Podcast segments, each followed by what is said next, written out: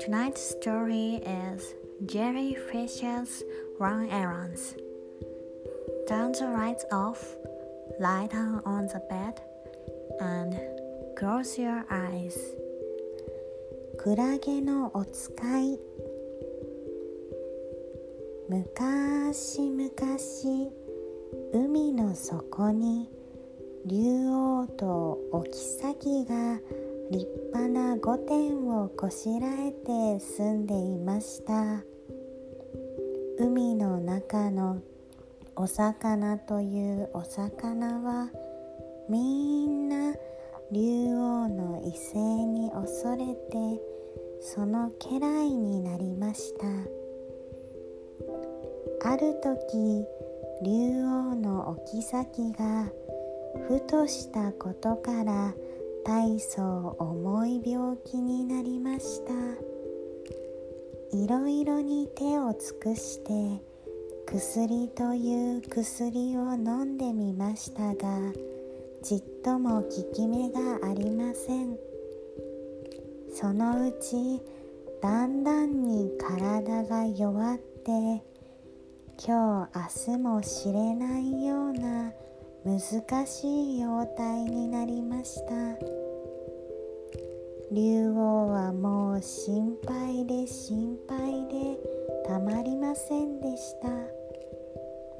そこでみんなを集めて一体どうしたらいいだろうと相談をかけました。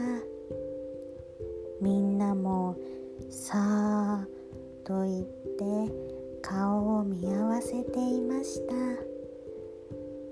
するとその時はるか下の方からこの入道が八本足でニョロニョロ出てきて恐る恐る私は四十を変えれて人間やいろいろの丘の獣たちの話も聞いておりますが何でも猿の生き肝がこういう時には一番効き目があるそうでございます。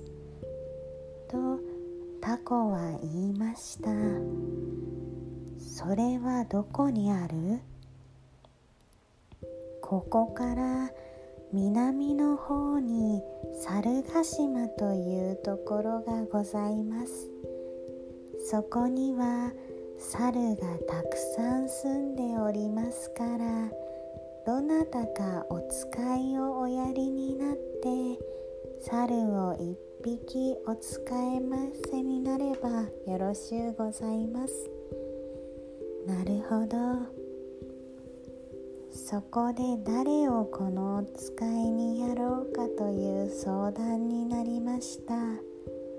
するとタイの言うことにそれはクラゲがよろしゅうございましょう。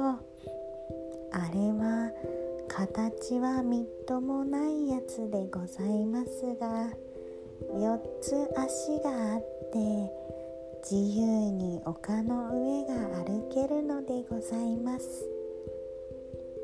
そこでクラゲが呼び出されてお使いに行くことになりました。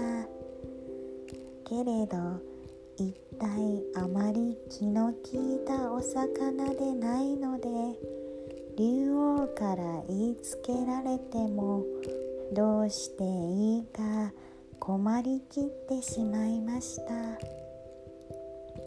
クラゲはみんなを捕まえて片っ端から聞き始めました。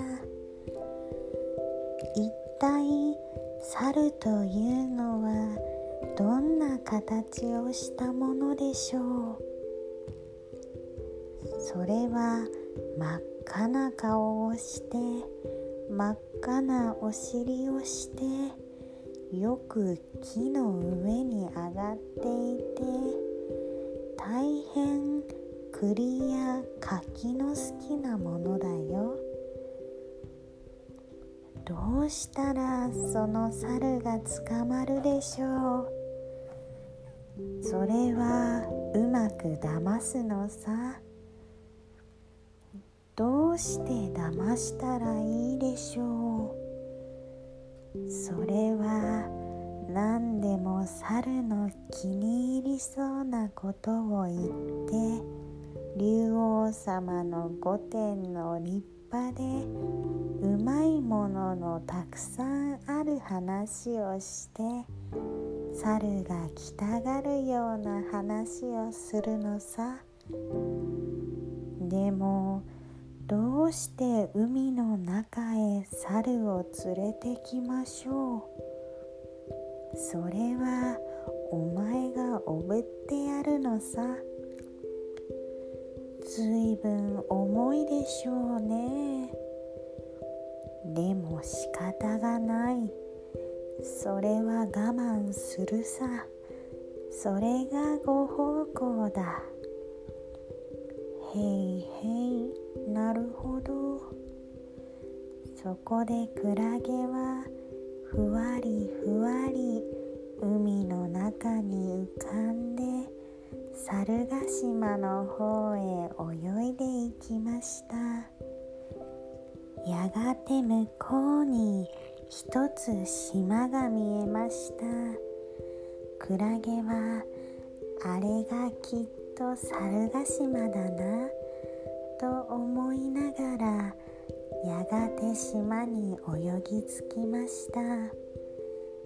丘へ上がってキョロキョロ見回してみますとそこの松の木の枝に真っ赤な顔をして真っ赤なお尻をしたものがまたがっていました。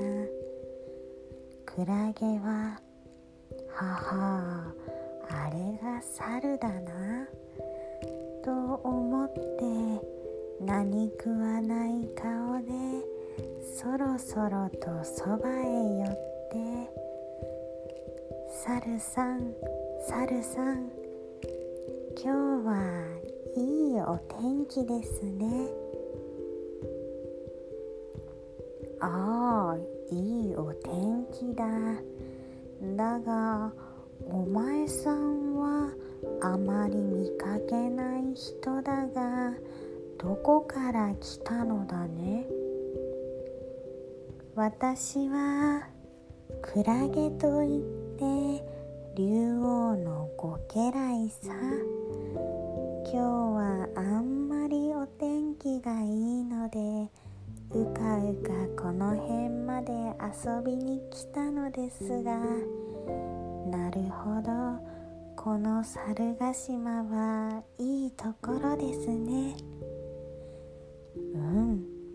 それはいいところだと思う。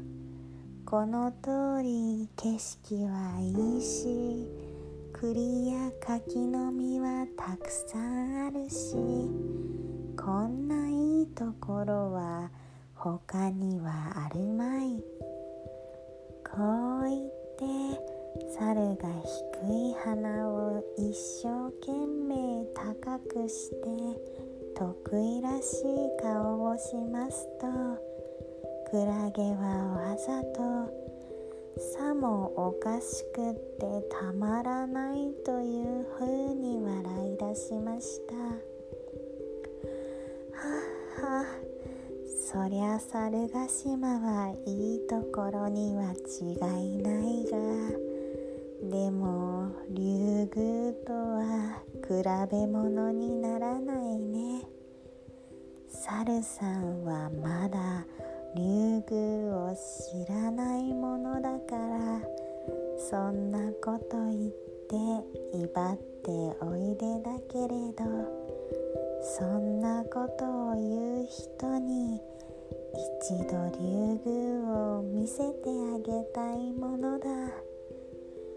どこもかしこも金銀やサンゴでできていてお庭には一年中栗や柿やいろいろの果物が取りきれないほどなっていますよ。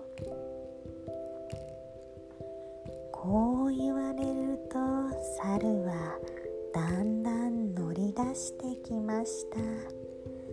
そしてとうとう木から降りてきてふん本当にそんないいところなら私も行ってみたいなと言いました。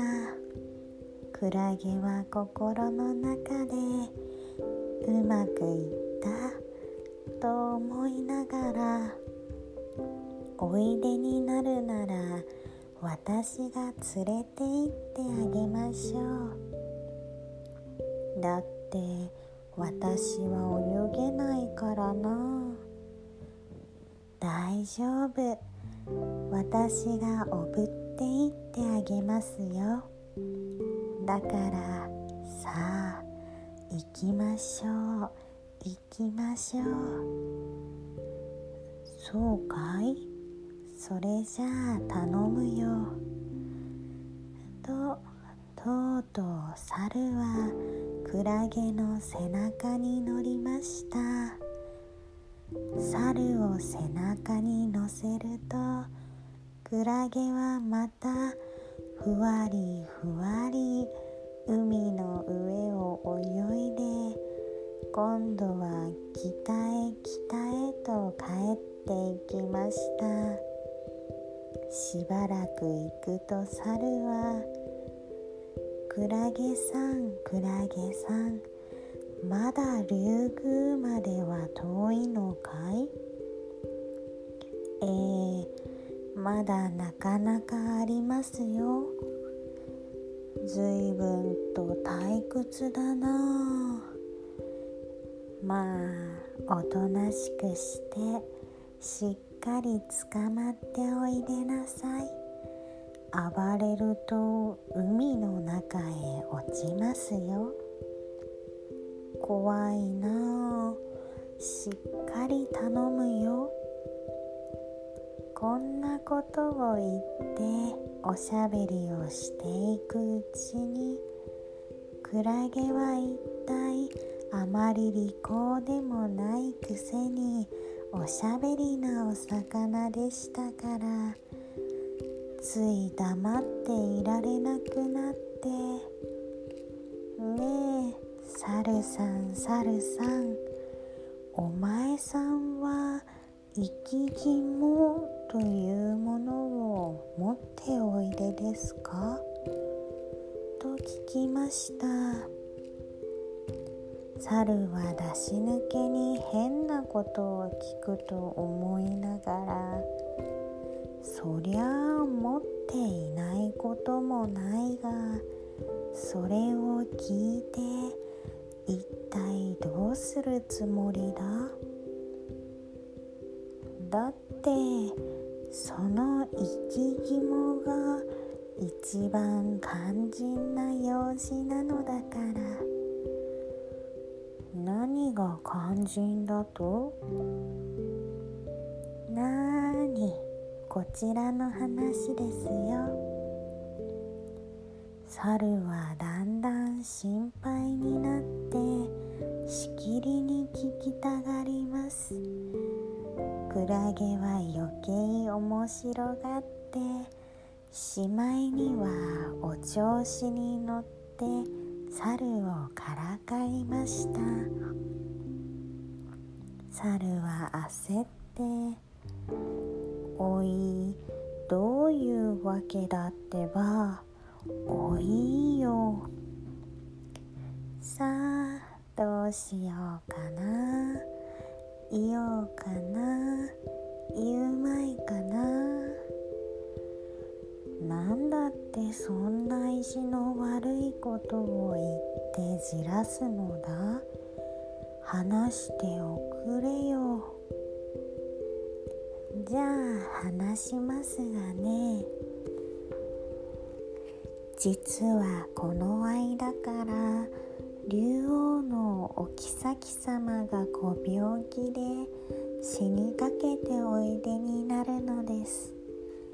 それで猿の生き肝というのを差し上げなければとても助かる見込みがないというので私がお前さんを誘い出しに来たのさ。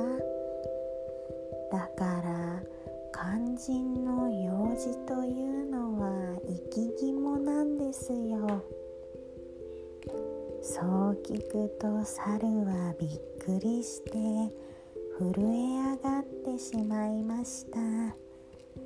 けれど海の中ではどんなに騒いでも仕方がないと思いましたからわざと平気な顔をしてなんだそんなことなのか。私の生き肝で竜王のお妃さんの病気が治るというのなら生き肝ぐらいいくらでもあげるよ。だがなぜそれを初めから言わなかったろうな。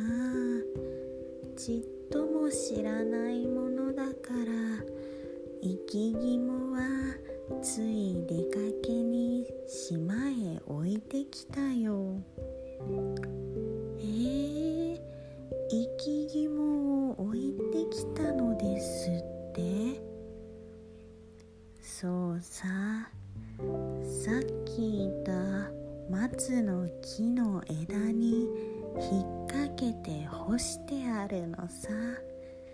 何しろ生き肝というやつは時々出して洗濯しないと汚れるものだからね。猿が真面目腐ってこういうものですからクラゲはすっかりがっかりしてしまってやれやれそれはとんだことをしましたね？肝心の生き肝がなくってはお前さんを竜宮に連れて行っても仕方がない。ああ私だって竜宮へせっかく行くのにお土産がなくっては具合が悪い。じゃあご苦労でももう一度島まで帰ってもらおうか。そうすれば生き肝を取ってくるから。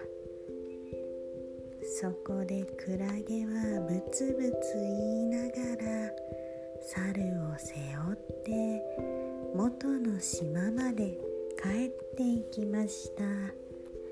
猿ヶ島に着くと猿は慌ててクラゲの背中から飛び降りてスルスルと木の上へ登っていきましたがそれきりいつまでたっても降りてはきませんでした。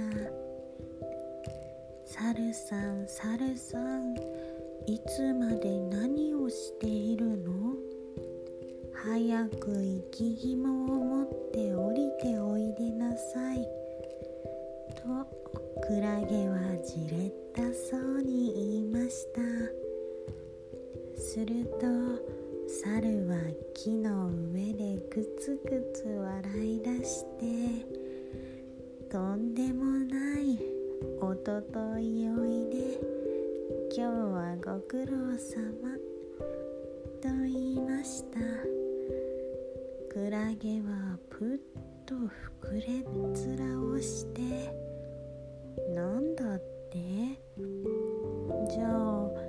生き肝を取ってくる約束はどうしたのです？バカなクラゲやい。誰が自分で生き肝を取っていくやつがあるものか。生き肝を取られれば命がなくなるよ。ごめんごめん。こう言って猿は木の上から赤んべえをしてそれほど欲しけりゃ上がっておいで。悔しくも上がれまい。わーい。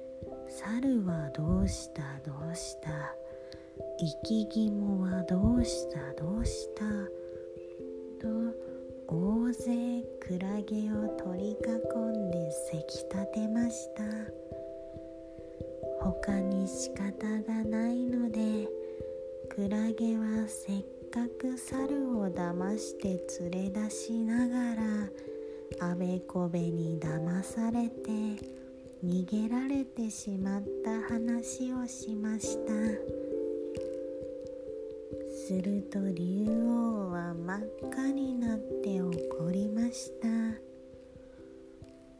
バカなやつだとんまめアホめみんな懲らしめのためにこいつの骨のなくなるまでぶってぶってぶち据えろ。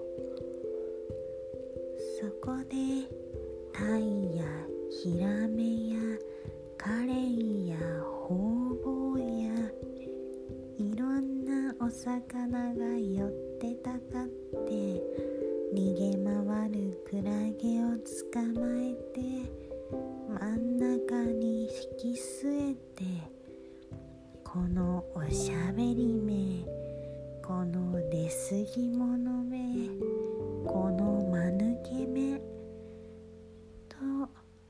口々に言いながらめちゃめちゃにぶち据えたものですからとうとう体中の骨がくなくなになって